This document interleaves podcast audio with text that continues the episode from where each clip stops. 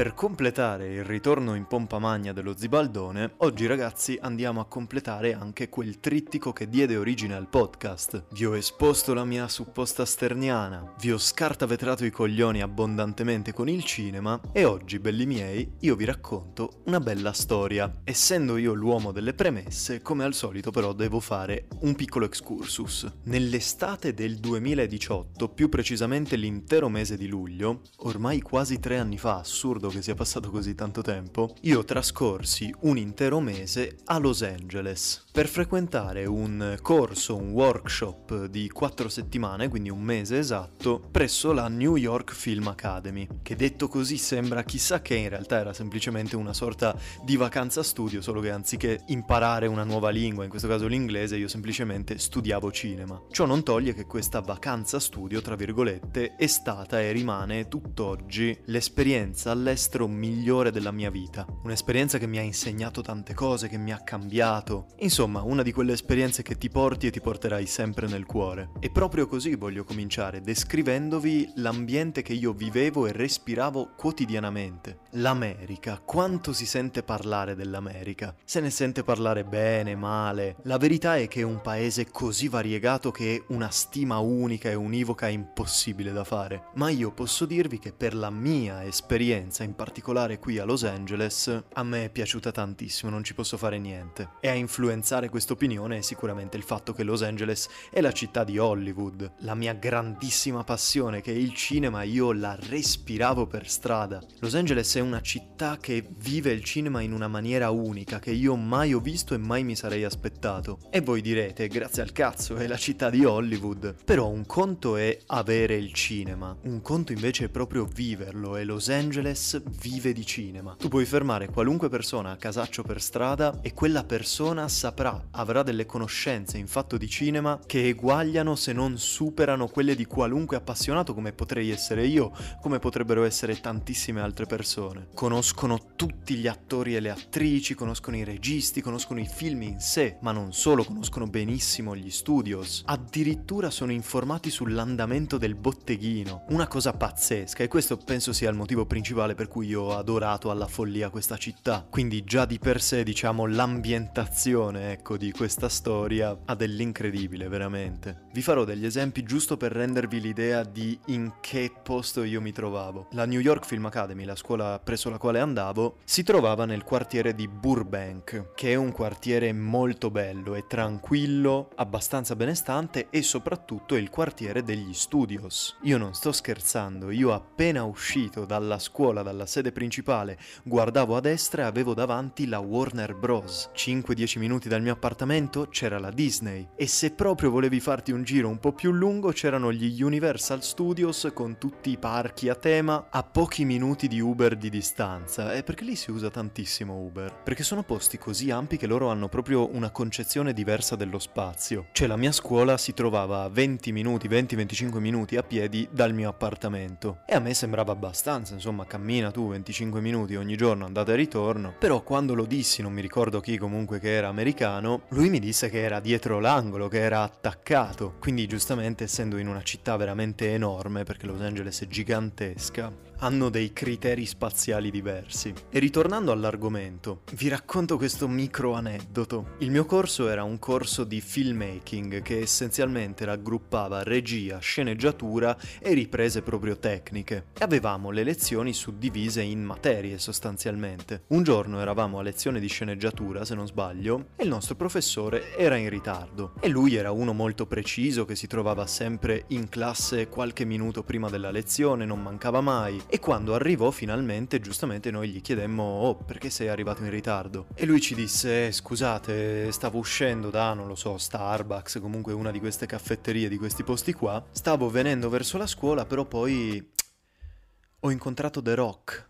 E lì è piombato il silenzio, io pensavo stesse scherzando. Cioè ci rendiamo conto, io ho incontrato Paolo Ruffini una volta in discoteca ed è l'unico incontro con una persona conosciuta, un tra mille virgolette VIP che io abbia mai avuto e questo qui ha fatto ritardo perché si è fermato a parlare, a fare due chiacchiere con The Rock, con Dwayne Johnson, cioè ci rendiamo conto. Ironia della sorte, tra l'altro, in un mese che io ho passato a Los Angeles, manco una celebrità ho incontrato, o almeno che io sappia, magari mi sono passati solo sotto il naso Robert Downey Jr. e Tom Cruise a braccetto e io non li ho visti. Però sì, questa è stata l'unica delusione forse. Comunque questo per rendervi l'idea appunto di che posto fosse, un posto in cui incontri The Rock per strada, in cui hai gli studios più grandi, più famosi del mondo, magari nella stessa strada del tuo appartamento di casa tua. Quindi da questo punto di vista pazzesco, cioè io ho avuto bisogno anche di un po' di tempo per abituarmi a queste idee. Comunque insomma, questo era il posto in cui mi trovavo. E dovete sapere che il gruppo della mia classe eravamo più o meno una decina, molto uniti, abbiamo fatto tutti amicizia fin da subito. C'era un solo ragazzo italiano, oltre a me, Pietro, che tra l'altro se mi ascolta lo saluto, e gli altri venivano da tutte le parti del mondo. E in particolare c'erano questi tre ragazzi, due erano nel nostro gruppo, proprio in classe con noi, il terzo invece non era in classe con noi, però comunque studiava presso la stessa scuola. Tra l'altro il corso universitario faceva lui, non il workshop estivo come noi altri. I due ragazzi in gruppo con me erano Ron, un ragazzo di Dubai, probabilmente quello con cui ho stretto di più durante questa vacanza, una persona fantastica, lo sento tutt'oggi ogni tanto. E l'altro era Eddie, che era un rincoglionito e tra l'altro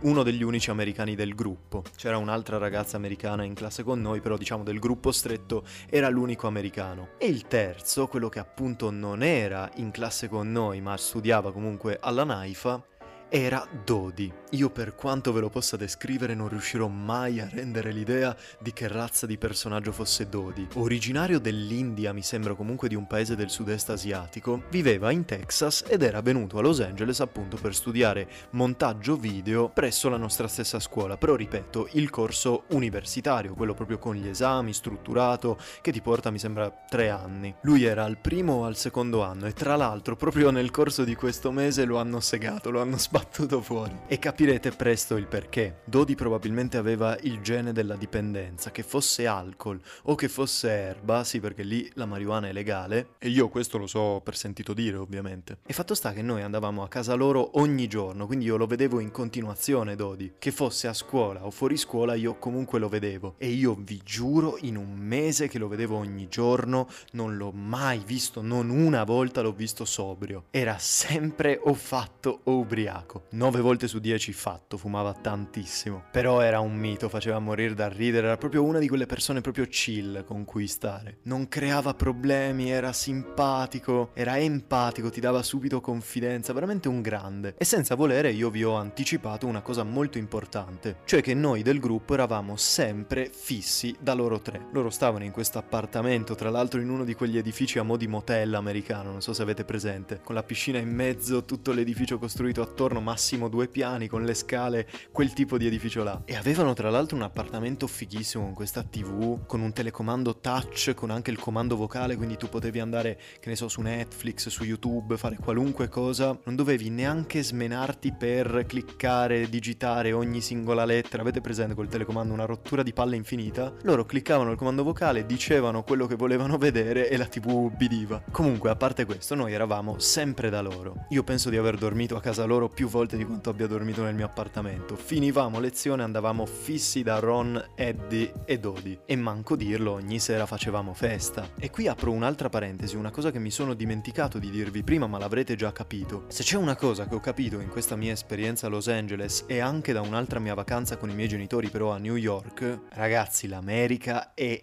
esattamente come te l'aspetti. Tu vedi certe rappresentazioni dell'America in film, serie tv, che so, documentari, libri e quant'altro, nella realtà, almeno per quello che ho visto io, è esattamente così. E quindi in tema festa penso che chiunque di voi abbia in mente le tipiche feste americane, alla Project X, alla American Pie o comunque film di questo genere, in cui succede il devasto. Qui in Italia non c'è molto la cultura della festa a casa. C'è sì, se tu, il tuo amico Tizio Caio, a casa libera una sera organizzato un festino, però non è una cosa tipica, capito? Mentre lì sì, lì ho memoria di queste feste in cui andavamo tutti del gruppo a casa loro, venivano anche altri ragazzi e ragazze degli altri gruppi, degli altri corsi, eravamo tipo una trentina in casa quasi ogni sera ed era un divertimento continuo, veramente. E rimanendo sul fil rouge dell'America è esattamente come la vedi nei film, sappiamo benissimo tutti com'è la legge americana. Prima dei 21 anni tu non puoi bere e non puoi fumare continuare. Imperativo, categorico. Devo dire che sono molto strict, molto severi da questo punto di vista. Cioè se hai meno di 21 anni non bevi e non fumi, punto. Poi ovviamente in molti lo fanno, però diciamo che se ti beccano vai veramente nei casini, una cosa di cui ci hanno anche messo in guardia. Tanto più se non sei americano, io adesso non voglio fare il discorso del razzismo e quant'altro. Los Angeles è una città molto democratica, molto aperta mentalmente e soprattutto molto cosmopolita. Però se sfiga vuole che ti becchi proprio l'americano razzista che ti vuole rompere le palle, ecco, peggio dei poliziotti americani c'è solo la prigione americana. E un conto è essere italiano, loro tra l'altro hanno un occhio di riguardo per gli italiani, io ero un dio praticamente. Cioè hanno, hanno proprio questo rispetto, veramente una concezione del tutto idealizzata degli italiani. Quindi a me andava anche di culo, mentre Ron, che era di Dubai, capisci bene che le cose sono diverse, soprattutto sarebbero potute andare molto diversamente. Io tra l'altro non avevo affatto 21 anni. Il mio compleanno è il 20 luglio, quella era l'estate, luglio del 2018, e questa storia avviene esattamente qualche giorno prima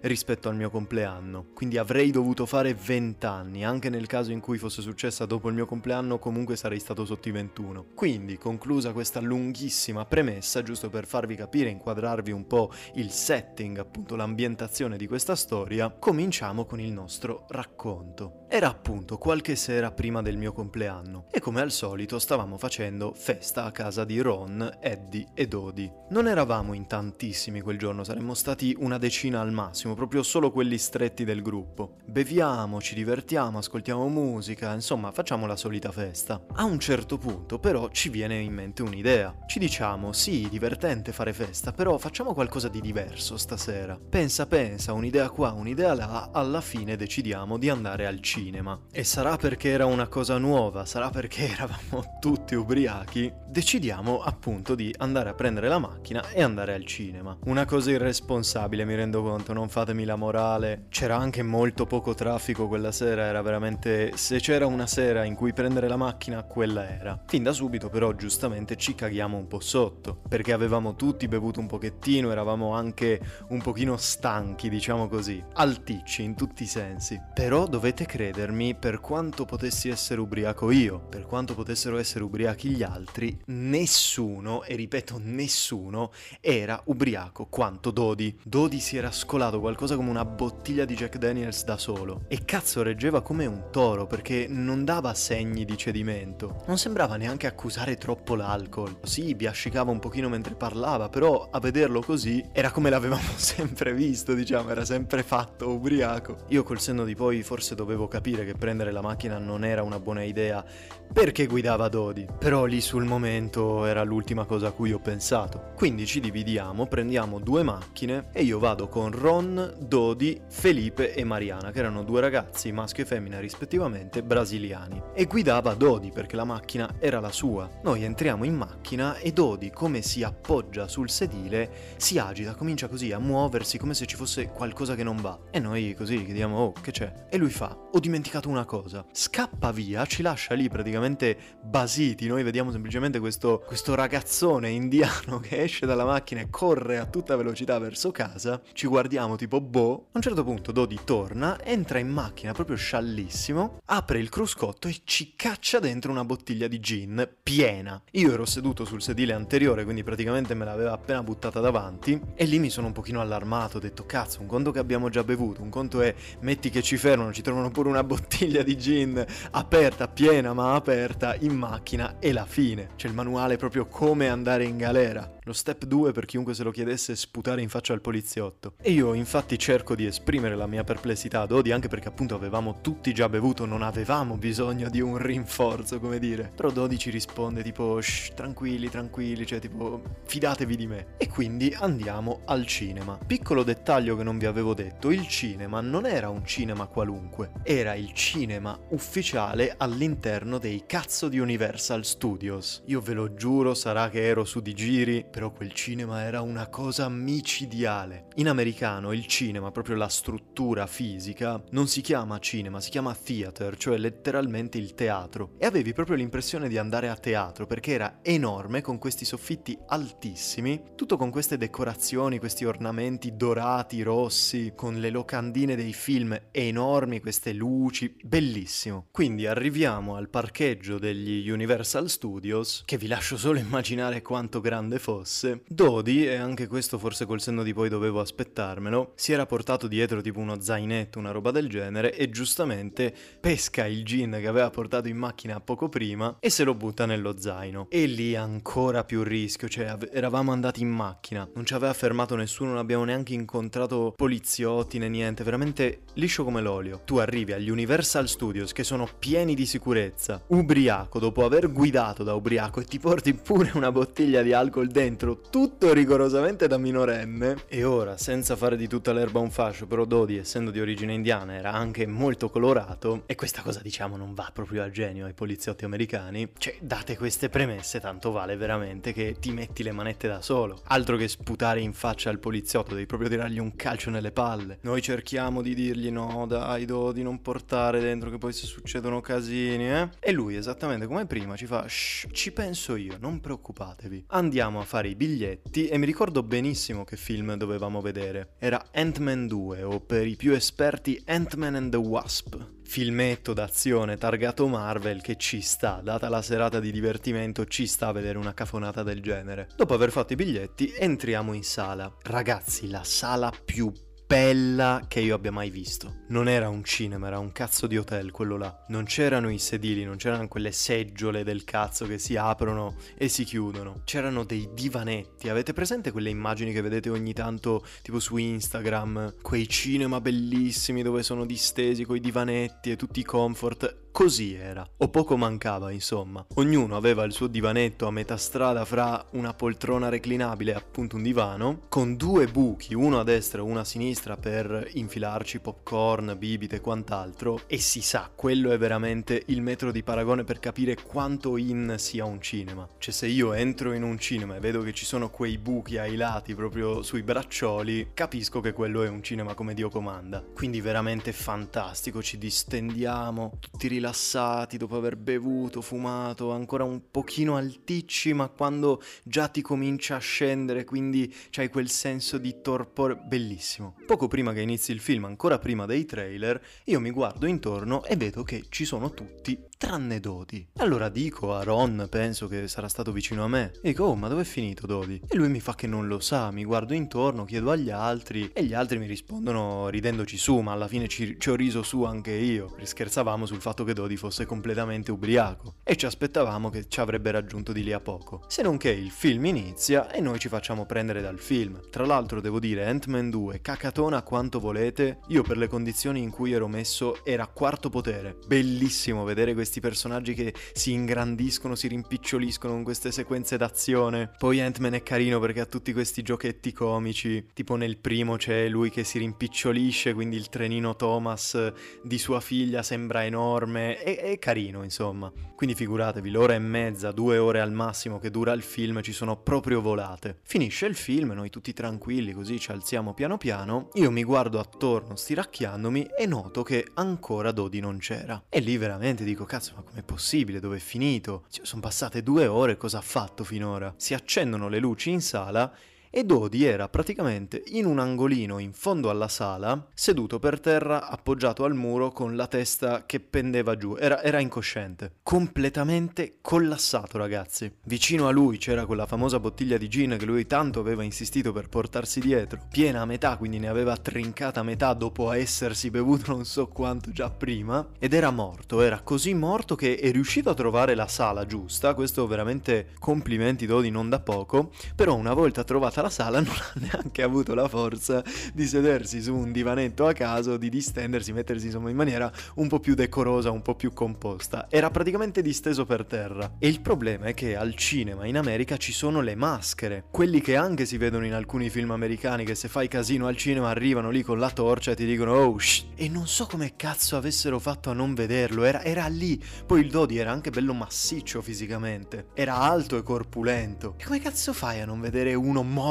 praticamente lungo disteso per terra? Vabbè, lì manco a dirlo, piomba il panico. Noi ci facciamo veramente prendere, oddio cosa facciamo, come non possiamo portarlo indietro, cioè non possiamo portarcelo sotto braccio, appena usciamo dalla sala e andiamo praticamente all'atrio principale del cinema, lì ci sono centinaia letteralmente di persone, ci vedono tutti e se ci fermano lo vedono ubriaco, collassato, che non cammina nemmeno, che manco tiene gli occhi aperti, è finita, cioè chiamano subito la polizia, anzi il 911 come fanno gli americani. E quindi lì, oddio cosa facciamo? Facciamo? Cosa facciamo? Dodi, Dodi, sveglia, sveglia. Dodi non si svegliava, ragazzi, era morto. Abbiamo notato che respirava quindi almeno da questo punto di vista stavamo tranquilli. Però avete benissimo presente a tutti è capitata quella sbronza particolare in cui non riesci a muovere proprio un muscolo. Sei più morto che vivo. Dodi era esattamente così. Non c'era monito, non c'era rumore, non c'era sberlone che reggesse. Dodi non riusciva manco ad aprire gli occhi. Però avevamo pochissimo tempo perché la proiezione era appena finita e di lì a qualche minuto sarebbero arrivati gli altri spettatori della programmazione immediatamente successiva. Avevamo veramente i minuti per non dire i secondi contati. Quindi come si dice, think fast, buttiamo la bottiglia con quel gin che rimaneva nel cestino, solleviamo Dodi e gli mettiamo un berretto davanti per coprirgli gli occhi.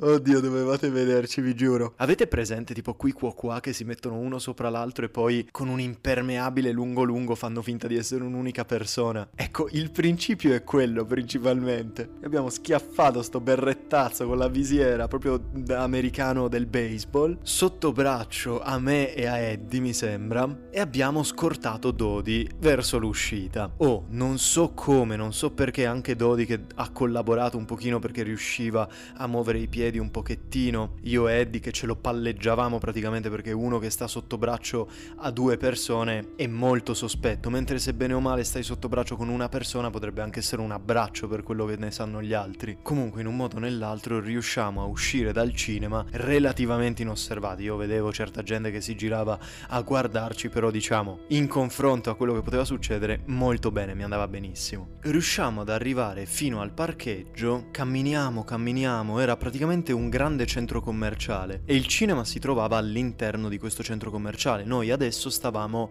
andando verso il parcheggio. C'era tipo una scalinata con anche un ascensore che collegava il centro, tra virgolette, del centro commerciale all'area appunto del parcheggio. A quel punto però dovevamo dividerci perché l'altro gruppo che era venuto con la macchina di Eddie aveva parcheggiato praticamente nell'ala opposta del centro e quindi siamo rimasti essenzialmente in cinque, quelli che erano prima in macchina, io, Dodi, Ron, Felipe e Mariana. E portando Dodi già il dramma, pensavamo come cazzo torniamo adesso? Questo qui era lui che guidava. Vabbè, cercavamo di scacciare questi pensieri uno alla volta, nel senso. Tra l'altro, il centro commerciale era pieno di poliziotti, ragazzi. In lontananza ne avevo visti tantissimi. Noi cercavamo di tenerci un po' in disparte, come dire, appunto sempre palleggiandoci dodi come se fosse una patata bollente. E fino a quel momento era andata bene. Dopo che il gruppo si sciolse, dopo che la compagnia dell'anello si sciolse, noi cinque proseguimmo appunto verso la, l'ala del parcheggio dove avevamo parcheggiato e arriviamo a questa scalinata con l'ascensore. Ascensore rigorosamente bloccato, ovviamente. Ci facciamo la scalinata scalinata e ci sentivamo veramente in uno di quegli escape movies, no? In cui i personaggi devono scappare da questo luogo blindato, spesso una prigione, devono evitare mille ostacoli, fare praticamente un labirinto, alla fine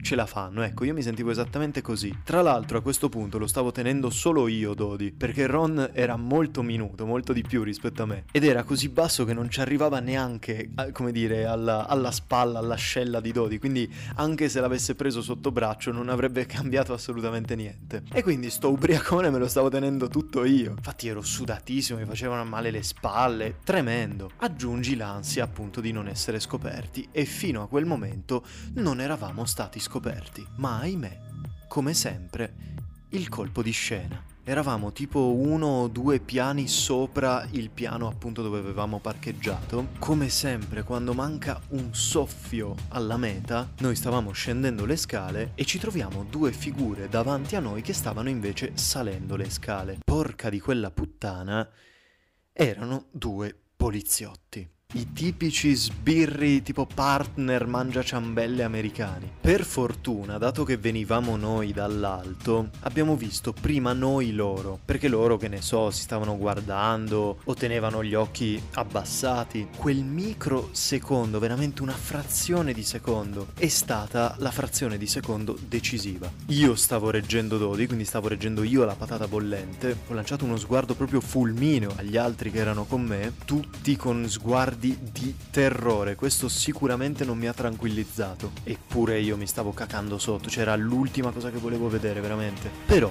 come detto prima, think fast. Io in una frazione di secondo dovevo capire che cosa fare. E io di questa cosa vado fierissimo e andrò fierissimo fino alla fine dei miei giorni. Io posso dirlo, porca miseria, chiunque era con noi se lo ricorderà benissimo, sono sicuro. Io in quella frazione di secondo ho avuto il lampo di genio. Io stavo tenendo Dodi sotto braccio, io a sinistra e lui a destra. E lui aveva ovviamente il braccio appoggiato e aveva ovviamente il braccio appoggiato alla mia spalla. E come ho detto prima, Dodi stava camminando, cioè gli funzionavano le gambe, era semplicemente distrutto. E teneva ancora gli occhi chiusi, tra l'altro, quindi veramente andava alla cieca. E giustamente si aggrappava a me, quindi avevo tutto quel, il peso di quel Marcantonio addosso. Io cosa ho fatto per salvarci il culo? Ho anche io preso Dodi sotto braccio, così sembrava veramente che ci stessimo abbracciando, e ho cominciato tipo a ridere, a dire stop it bro, tipo cose di questo tipo. Così sembrava che noi fossimo semplicemente due amici che si stavano, che stavano facendo tipo la, la lotta in maniera giocosa, no? Cioè che ne so, se sei in giro con un tuo amico ci scappa magari una pacca sulla spalla, uno scappellotto, stupidaggini come questa. Detto così sembra stupido, però veramente io devo essere riuscito a rendere renderlo iper credibile, non so neanche io come ho fatto. Gli altri, un po' a modo loro, anche loro si sono messi a ridere, anche loro hanno detto una cosa del genere, e questo è bastato per farci passare, magari non completamente inosservati, però comunque i poliziotti, quei, che ne so, 5 secondi che ci hanno messo a superarci per le scale, dato che loro salivano e noi scendevamo, e a sparire dietro l'angolo immediatamente, tra l'altro perché era una scala a chiocciola, questa minchiata che ho fatto è bastata per far passare quei 5 secondi senza evidentemente destare sospetti.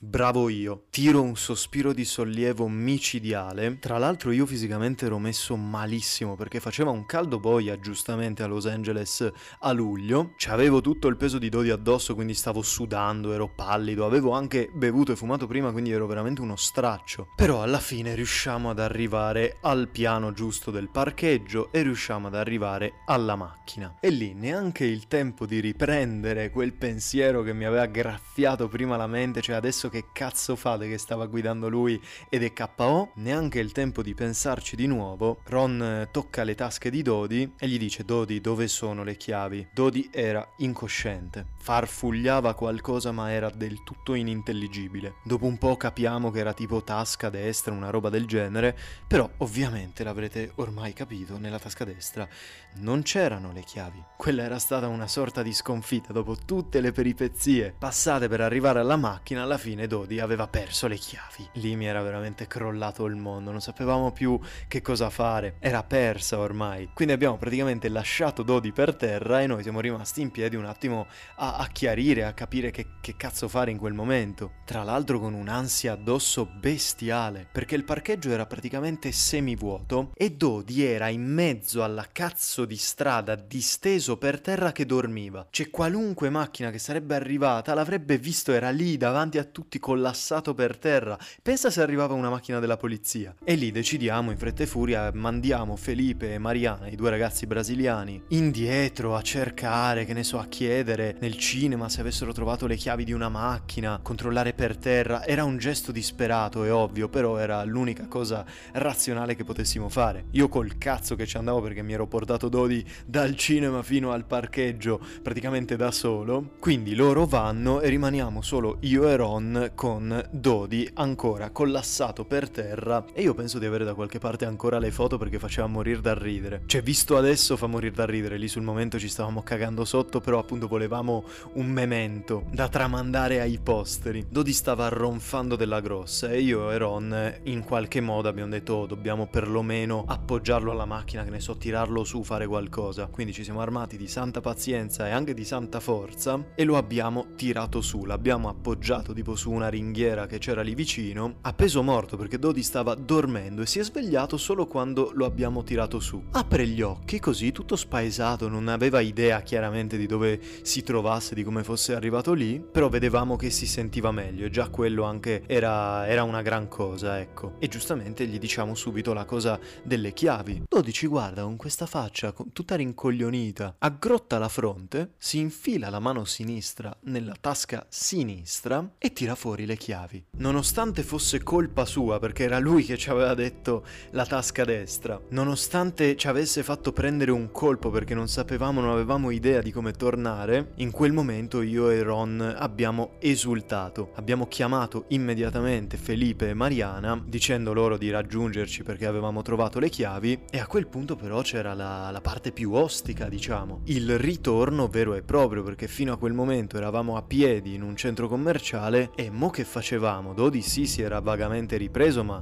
se gli avessimo fatto guidare in quelle condizioni ci saremmo schiantati garantito al 100%. Io avevo preso la patente da poco più di un anno, era un po' che non guidavo e avevo sempre solo guidato con le marce mentre la macchina di Dodi era automatica. In più pure io non ero sobrio, però per fortuna Ron si fa avanti, dice tranquillo tranquillo guido io, infiliamo Dodi in macchina che praticamente si è messo a dormire sopra quei poveretti di Felipe e Mariana che erano due scriccioli, Dodi era gigantesco, li avrà schiacciati, io nel sedile del passeggero davanti e Ron alla guida. Saliamo in macchina Chiudiamo le portiere e io gli dico oh, sei sicuro? Ce la fai? Ron mi guarda e per rendervi l'idea avete presente quell'immagine di Dominic Toretto di Fast and Furious che tiene la mano sinistra sul volante, la destra sul cambio e guarda verso la sua destra con quest'aria tipo di sfida. Uguale, Ron era esattamente così, meno l'altezza e i muscoli di Vin Diesel. Mi guarda così e fa tranquillo, ho fatto un sacco di gare clandestine a Dubai e io... Tu tu che cosa? Non penso proprio che stesse scherzando perché come pronunciò questa frase, accese la macchina, mise in drive e partì. Non velocissimo, però abbastanza veloce, con abbastanza sicurezza da farmi capire che per l'appunto la, la storia delle care clandestine a Dubai non, non, era una cazzata e io non osai assolutamente dire niente né chiedergli niente perché mm, meno sapevo meglio era. Per fortuna anche il viaggio di ritorno andò molto liscio. Non ci fermò nessuno, non ci furono incidenti, non ci fu niente di niente. Arrivammo a casa, parcheggiammo, io scesi dalla macchina, appena scese anche Ron io lo guardai come dire tu mi stai nascondendo qualcosa. C'è tipo un lato oscuro del tuo passato che io non conoscevo. Portammo Dodi per l'ultimo tratto dal parcheggio a casa che non era proprio dietro l'angolo ma comunque neanche troppo distante. Arriviamo e io vi giuro manco a fare apposta, sembra che io me le stia inventando queste storie ma me lo ricordo perfettamente quel momento. Nonostante la faccenda delle chiavi della macchina fosse molto più importante, ci avesse fatto prendere molta più paura, arriviamo sul pianerottolo proprio davanti alla porta del loro appartamento. Io ovviamente che ormai ero praticamente il trasportatore ufficiale di Dodi, che si era ripreso ma neanche troppo in realtà perché aveva dormito in macchina in qualche modo, dormendo non si era sentito meglio ma probabilmente peggio, quindi è collassato di nuovo. E l'ho portato fino al pianerottolo e lì abbiamo constatato, io, Ron, Mariana, Felipe, tutti, che sia Dodi sia Ron avevano dimenticato le chiavi di casa. E vabbè, quella è stata proprio la ciliegina sulla torta, ci siamo seduti praticamente là davanti, Dodi si è messo a dormire praticamente sul tappetino welcome, lui l'ha, l'ha usato un po' come uno pseudo materasso, quindi si è piazzato là sopra, così posizione fetale e si è fatto un'altra ronfata, mentre noi altri ci siamo messi ad aspettare che arrivasse superassero gli altri, che sì, erano partiti prima di noi, no, non avevano avuto nessun problema come quelli che abbiamo avuto noi, però si erano tipo fermati a prendere qualcosa da mangiare da qualche parte, quindi non erano ancora rientrati. E noi ci siamo messi lì ad aspettarli. Voilà, e qui finisce la nostra storia. Una storia veramente allucinante, che forse non vi ha trasmesso, ecco, la stessa tensione che vi hanno trasmesso altre storie. La prima che mi viene in mente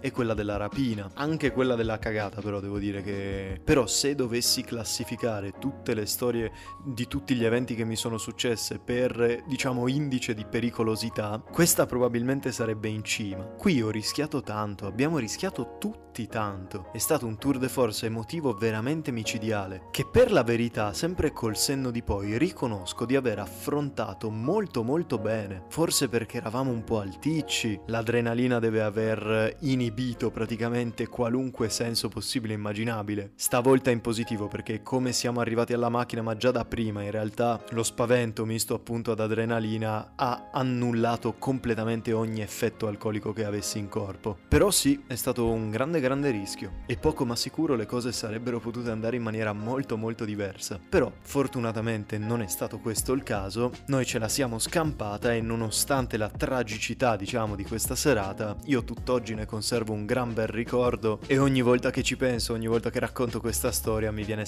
sempre da sorridere. E questo era quanto ragazzi, anche per oggi l'episodio è finito, noi ci sentiamo la prossima volta. Adios!